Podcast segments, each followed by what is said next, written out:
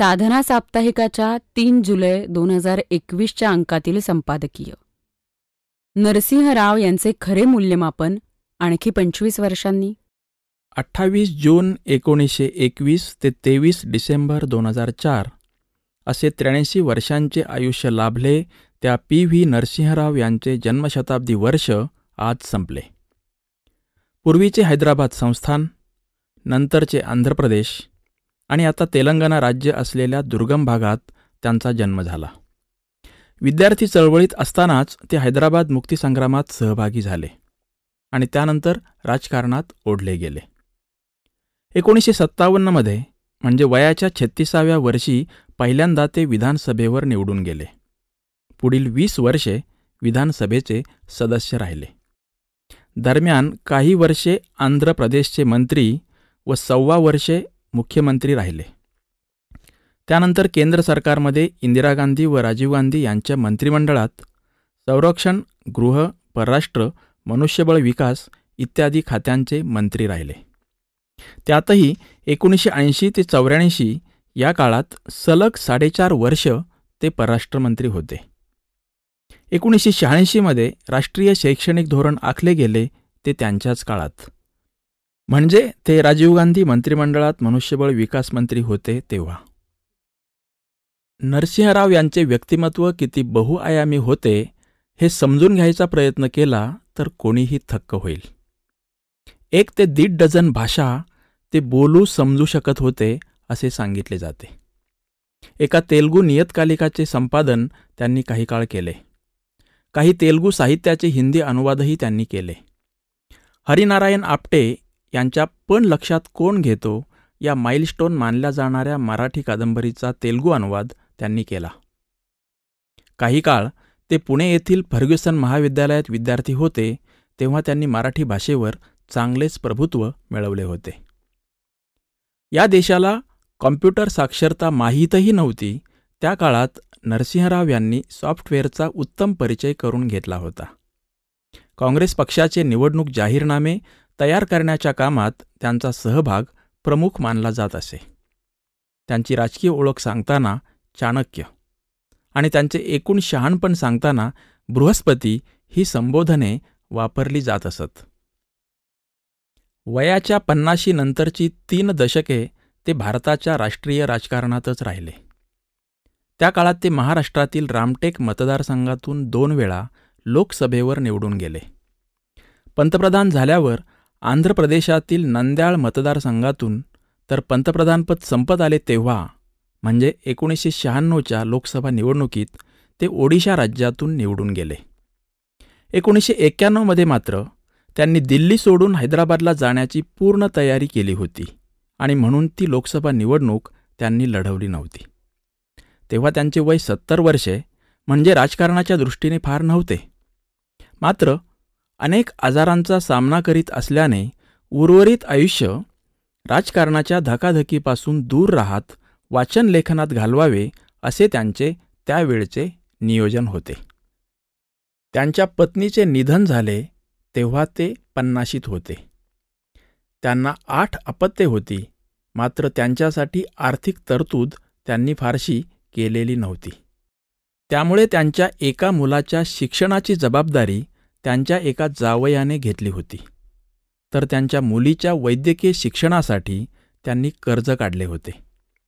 अखेरच्या काळात त्यांचे न्यायालयीन खटले लढविणाऱ्या वकिलांची फी देण्यासाठी त्यांनी आपले हैदराबाद येथील घर विक्रीस काढले होते. त्यांचा एक मुलगा काही काळ लोकसभेवर होता आणि एक मुलगा आंध्र प्रदेशात काही काळ आमदार व मंत्री होता. मात्र घराणेशाहीचा आरोप राव यांच्यावर कधीच झाला नाही. त्यांनी इनसायडर या आत्मचरित्रात्मक कादंबरीत आपल्या राजकीय आयुष्याचे रेखाटन काही प्रमाणात केले आहे. निवृत्तीचे आयुष्य जगण्यासाठी हैदराबादला निघालेल्या नरसिंहराव यांच्या गळ्यात अगदी अनपेक्षितपणे पंतप्रधान पदाची माळ पडली. याचे कारण एकोणीसशे एक्क्याण्णवच्या लोकसभा निवडणुकीचा प्रचार अंतिम टप्प्यात असताना राजीव गांधी यांची हत्या एकवीस मे रोजी झाली. तेव्हा काँग्रेस कार्यकारी समितीने तातडीने अध्यक्ष म्हणून सोनिया गांधींची निवड केली. पण ते पद स्वीकारण्यास सोनियांनी नकार दिला. तेव्हा काँग्रेसचे अध्यक्ष व पर्यायाने निवडणुकीत जय मिळाला तर पंतप्रधान कोण होणार असा प्रश्न निर्माण झाला. तेव्हा सोनिया गांधी यांचा निर्णय अंतिम ठरणार हे उघड होते. सोनियांनी पी एन हक्सर यांचा सल्ला घेतला. त्यांनी तत्कालीन उपराष्ट्रपती शंकरदयाळ शर्मा यांचे नाव सुचवले. शर्मा यांनी पंतप्रधानपद हे पूर्ण वेळेची मागणी करणारे असल्याने आणि त्यांची तब्येत तितकीशी साथ देत नसल्याने नकार दिला. त्यानंतर पी एन हक्सर यांनी नरसिंहराव यांचे नाव सुचवले आणि मग त्यांना निरोप केला ही आठवण नटवर सिंग यांनी आपल्या ऑकिंग विथ लायन्स या पुस्तकात how P V became P M या लेखात सांगितले आहे. या लेखाचा अनुवाद साधनाच्या एक जून दोन हजार तेराच्या अंकात प्रसिद्ध केला आहे. काय गंमत आहे पहा. शब्दशः बॅगा भरून व घरातील सामानाची बांधाबांध करून तयार असलेल्या नरसिंहराव यांच्याकडे काँग्रेसचे अध्यक्षपद असे चालून आले आणि त्यांनी ते स्वीकारले. त्यानंतर दोन आठवड्यांनी निवडणुकीचे निकाल लागले. काँग्रेसला दोनशे छत्तीस जागा मिळाल्या. बहुमतापासून तो आकडा छत्तीसने कमी होता. त्यामुळे डाव्या व अन्य लहान पक्षांच्या साह्याने सरकार चालवावे लागणार हे उघड होते. नरसिंहराव यांनी सोळा जून एकोणीसशे एक्क्याण्णव रोजी पंतप्रधान पदाची शपथ घेतली खरी पण काँग्रेसमधील अनेक नेते त्या पदावर दावा सांगणारे होते. उघड दावा जरी फक्त शरद पवार यांनी केलेला दिसला तरी एन डी तिवारी अर्जुन सिंग माधवराव शिंदे हे त्रिकूटही आघाडीवर होते. वस्तुत दीर्घकाळ विरोधात राहून एकोणीसशे शहाऐंशीमध्ये म्हणजे जेमतेम पाच वर्षांपूर्वी काँग्रेसमध्ये आलेल्या आणि वयाच्या पन्नाशीत असलेल्या शरद पवारांनी पंतप्रधानपदावर दावा तेव्हा करणे हे अगदीच घाईचे होते. पण त्यांनी ते केले हे खरे. त्यानंतर वरील चौकटीला व पक्षांतर्गत अन्य विरोधकांना कधी सांभाळत तर कधी शह देत नरसिंहरावांनी पुढील वाटचाल केली. शरद पवार यांना एकोणीसशे त्र्याण्णवमध्ये संरक्षण मंत्रीपद सोडून महाराष्ट्रात येण्यास राव यांनी भाग पाडले. आणि ते पद अन्य कोणाला न देता अखेरपर्यंत रिक्त अर्थात पदभार पंतप्रधानांकडे असे ठेवण्यास पवार यांनी राव यांना भाग पाडले. एवढी एक वस्तुस्थिती लक्षात घेतली तरी पक्षाच्या अंतर्गत काय स्वरूपाचा तणाव होता याची कल्पना येते. शिवाय सुब्रमण्यम स्वामी या विरोधी पक्षातील कारस्थानी नेत्याला कॅबिनेट मंत्र्याच्या दर्जाचे पद देऊन गप्प बसवणे आणि अटलबिहारी वाजपेयी या विरोधी पक्षातील लोकप्रिय नेत्याला संयुक्त राष्ट्रसंघात भारताचे प्रतिनिधित्व करण्यासाठी पाठवून एकाच दगडात अनेक पक्षी मारणे अशी कामे राव यांना करावी लागत होती. ही केवळ वानगी दाखल काही उदाहरणे आहेत. अशा लहान मोठ्या किती आघाड्यांवर त्यांना किती प्रकारच्या चाली प्रत्यक्ष वा अप्रत्यक्ष खेळाव्या लागल्या असतील याची गणती करता येणार नाही. सरकार अडचणीत म्हणजे अल्पमतात आले तेव्हा झारखंड मुक्ती मोर्चाच्या खासदारांना फोडून त्यांनी ते वाचवले. त्या प्रकरणात लाच दिल्याचे आरोप झाले.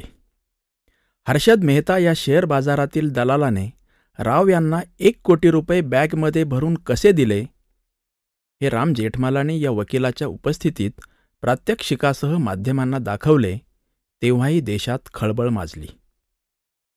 हवाला प्रकरणात अडवाणी व विरोधी पक्षातील अनेक दिग्गज लोक सापडले तेव्हा ते कारस्थान राव यांनीच केले असे सर्वांनी मानले. चंद्रास्वामी व सत्यसाईबाबा यांच्याशी असलेल्या संबंधामुळेही राव हे कायम टीकेचे लक्ष राहिले. अनेक वेळा निर्णयच न देणे यामुळे निष्क्रिय तर अनेक प्रकरणावर भाष्यच न करणे यामुळे मौनी बाबा असे त्यांना संबोधले गेले. आणि बाबरी मशीद पाडली गेली त्याचा सर्वात मोठा दोष तर राव यांच्या निष्क्रियतेलाच दिला जातो. किंबहुना त्या कृतीला त्यांची मूक संमती होती असेही मानले जाते. नंतरच्या काळात भाजपला त्यांच्याविषयी जवळीक आणि काँग्रेसला त्यांच्याविषयी तिडीक वाटत राहिली त्याचे मुख्य कारण तेच राहिले आहे. राव यांनी अयोध्या प्रकरणावर अखेरच्या काळात पुस्तक लिहिले आणि पंतप्रधान म्हणून काम करताना घटनात्मक चौकटीत जे शक्य होते ते सर्व केले असेच त्यात नोंदवले आहे. मात्र हवाला प्रकरण व बाबरी मशीद या दोन्ही प्रकरणात राव यांनी तांत्रिकतेला अतिरिक्त महत्त्व दिले असे त्या दोन्ही प्रकरणांचा अधिक सखोल वेध घेतल्यावर लक्षात येतेच येते. राव पंतप्रधान झाले तेव्हा पंजाब धुमसत होता. खलिस्तानची मागणी इंदिरा गांधींच्या हत्येनंतरही संपलेली नव्हती.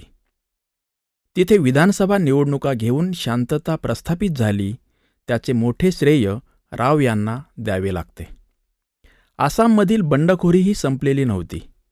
आणि काश्मीर प्रश्न तर होताच. त्या दोन्ही राज्यातील स्थिती राव यांनी चांगलीच नियंत्रणाखाली आणली. पाकिस्तान व चीन या दोन्ही शेजाऱ्यांनी त्या काळात आगळी करू नये एवढी काळजी घेतली. आणि मंडल आयोगाची अंमलबजावणी गाजावाजा न करता सुरू केली. मात्र त्यांच्यासमोर सर्वात मोठे आव्हान होते ते म्हणजे विस्कटलेली अर्थव्यवस्था सावरण्याचे. देश दिवाळखोरीच्या उंबरठ्यावर असताना त्यांच्याकडे पंतप्रधानपद चालून आले होते आणि त्यांनी मनमोहन सिंग या अर्थतज्ज्ञाला अर्थमंत्री करून देशाच्या अर्थव्यवस्थेला नवे वळण दिले. त्यांनी सुरू केलेल्या आर्थिक सुधारणा कार्यक्रमांचे एका बाजूने प्रचंड स्वागत झाले तर दुसऱ्या बाजूने प्रचंड टीका झाली. दोन्ही बाजूंचे काही युक्तिवाद अद्याप कायम आहेत. काही युक्तिवाद अधिक तीव्र झाले आहेत. मात्र आर्थिक धोरणांची सर्वसाधारण दिशा तीस वर्षानंतरही तीच राहिली आहे.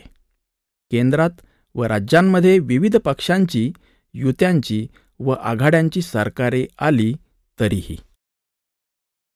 अशा या नरसिंहराव यांचे मूल्यमापन कसे करायचे हा एक कठीण प्रश्न आहे. तशी संधी जन्मशताब्दी वर्षात चांगली घेता आली असती. कारण कोणत्याही व्यक्तीची जन्मशताब्दी येते तेव्हा तिचे विचार व कार्य यांच्याकडे अधिक निरपेक्षपणे पाहता येते. त्या व्यक्तीला ओळखणारे नंतरच्या एक दोन पिढ्यातील लोक हयात असतात म्हणून आणि पुरेसा काळ लोटल्यामुळे व दृश्य परिणाम दिसायला लागलेले असतात म्हणूनही. परंतु त्यांचे जन्मशताब्दी वर्ष आले आणि गेले. फारसे काही घडलेले नाही. कोविड साथीमुळे निर्माण झालेली परिस्थिती हे वरवर दिसणारे कारण असले तरी काँग्रेस पक्षाने त्यांचे नाव घेणेच सोडून दिलेले असल्याने फार काही घडलेच नसते. ज्या पक्षात राव यांनी आयुष्य घालवले तो पक्षच त्यांचा वारसा सांगत नसेल तर अन्य कोण व किती सांगणार? अर्थात नेहरूंचे पन्नासावे स्मृतिवर्ष आणि सव्वाशेवी जयंती वर्ष आले आणि गेले. इंदिरा गांधींचे जन्मशताब्दी वर्ष आले आणि गेले. तेव्हाही काँग्रेसने काहीच केले नव्हते. किंबहुना काँग्रेस पक्षाची मरगळ मागील सात वर्ष विरोधी पक्षात असूनही हटायला तयार नाही. काँग्रेस पक्ष नतद्रष्टपणा सोडायला तयार नाही. हे खरे आहे की काँग्रेस पक्षाची घसरण सुरू झाली राव यांच्याच काळात. पण ती घसरण का सुरू झाली आणि कशी रोखता येईल याची कारणमीमांसा त्यांनी केली आहे. मार्च एकोणीसशे ब्याण्णवमध्ये तिरुपती येथे झालेल्या काँग्रेस अधिवेशनात. त्यावेळी त्यांनी केलेले भाषण आजच्या काँग्रेस पक्षालाही तितकेच किंबहुना पूर्वीपेक्षा अधिक मार्गदर्शक ठरू शकेल असे आहे. साधारणत दहा हजार शब्दांच्या त्या लिखित भाषणात राव यांनी काँग्रेस पक्षासाठी आणि या देशासाठीही काल आज उद्या अशी मांडणी केली आहे. लोकशाही धर्मनिरपेक्षता समाजवाद आणि आंतरराष्ट्रीय राजकारणातील अलिप्ततावाद या चार स्तंभांचा आधार घेतल्याशिवाय हा देश टिकून राहणार नाही आधुनिक होणार नाही असे ठाम प्रतिपादन त्यांनी केले आहे. अलिप्ततावाद हे आता मोठे आव्हान म्हणून दिसत नसले तरी दक्ष राहावेच लागणार. कारण त्याचा संबंध देशाच्या सार्वभौमत्वाशी आहे. समाजवाद म्हणताना त्यांच्यासमोर नेहरूंना अभिप्रेत असणारे कल्याणकारी राज्य असेच अपेक्षित आहे. त्याची प्रत्यक्षातील स्थिती पुन्हा पुन्हा तपासावी लागणार आहे. लोकशाही व धर्मनिरपेक्षता ही दोन आव्हाने आता अधिकाधिक तीव्रता धारण करीत आहेत. त्यामुळे रावांची मांडणी त्यांच्या जन्मशताब्दी वर्षानंतरच्या पावशतकासाठी विचार करावा अशी आहे. त्यांचे पंतप्रधानपद संपले तेव्हा ते पंच्याहत्तर वर्षांचे होते. त्याला आता पावशतक उलटले आहे. मात्र त्यांची कथनी व करणी यांच्यातील संगती व विसंगती कशी ओळखायची हा आजही एक मोठा प्रश्न आहे. त्यामुळे कदाचित आणखी पंचवीस वर्षांनी म्हणजे त्यांच्या एकशे पंचवीसाव्या जयंती वर्षात त्यांचे यथायोग्य मूल्यमापन होईल.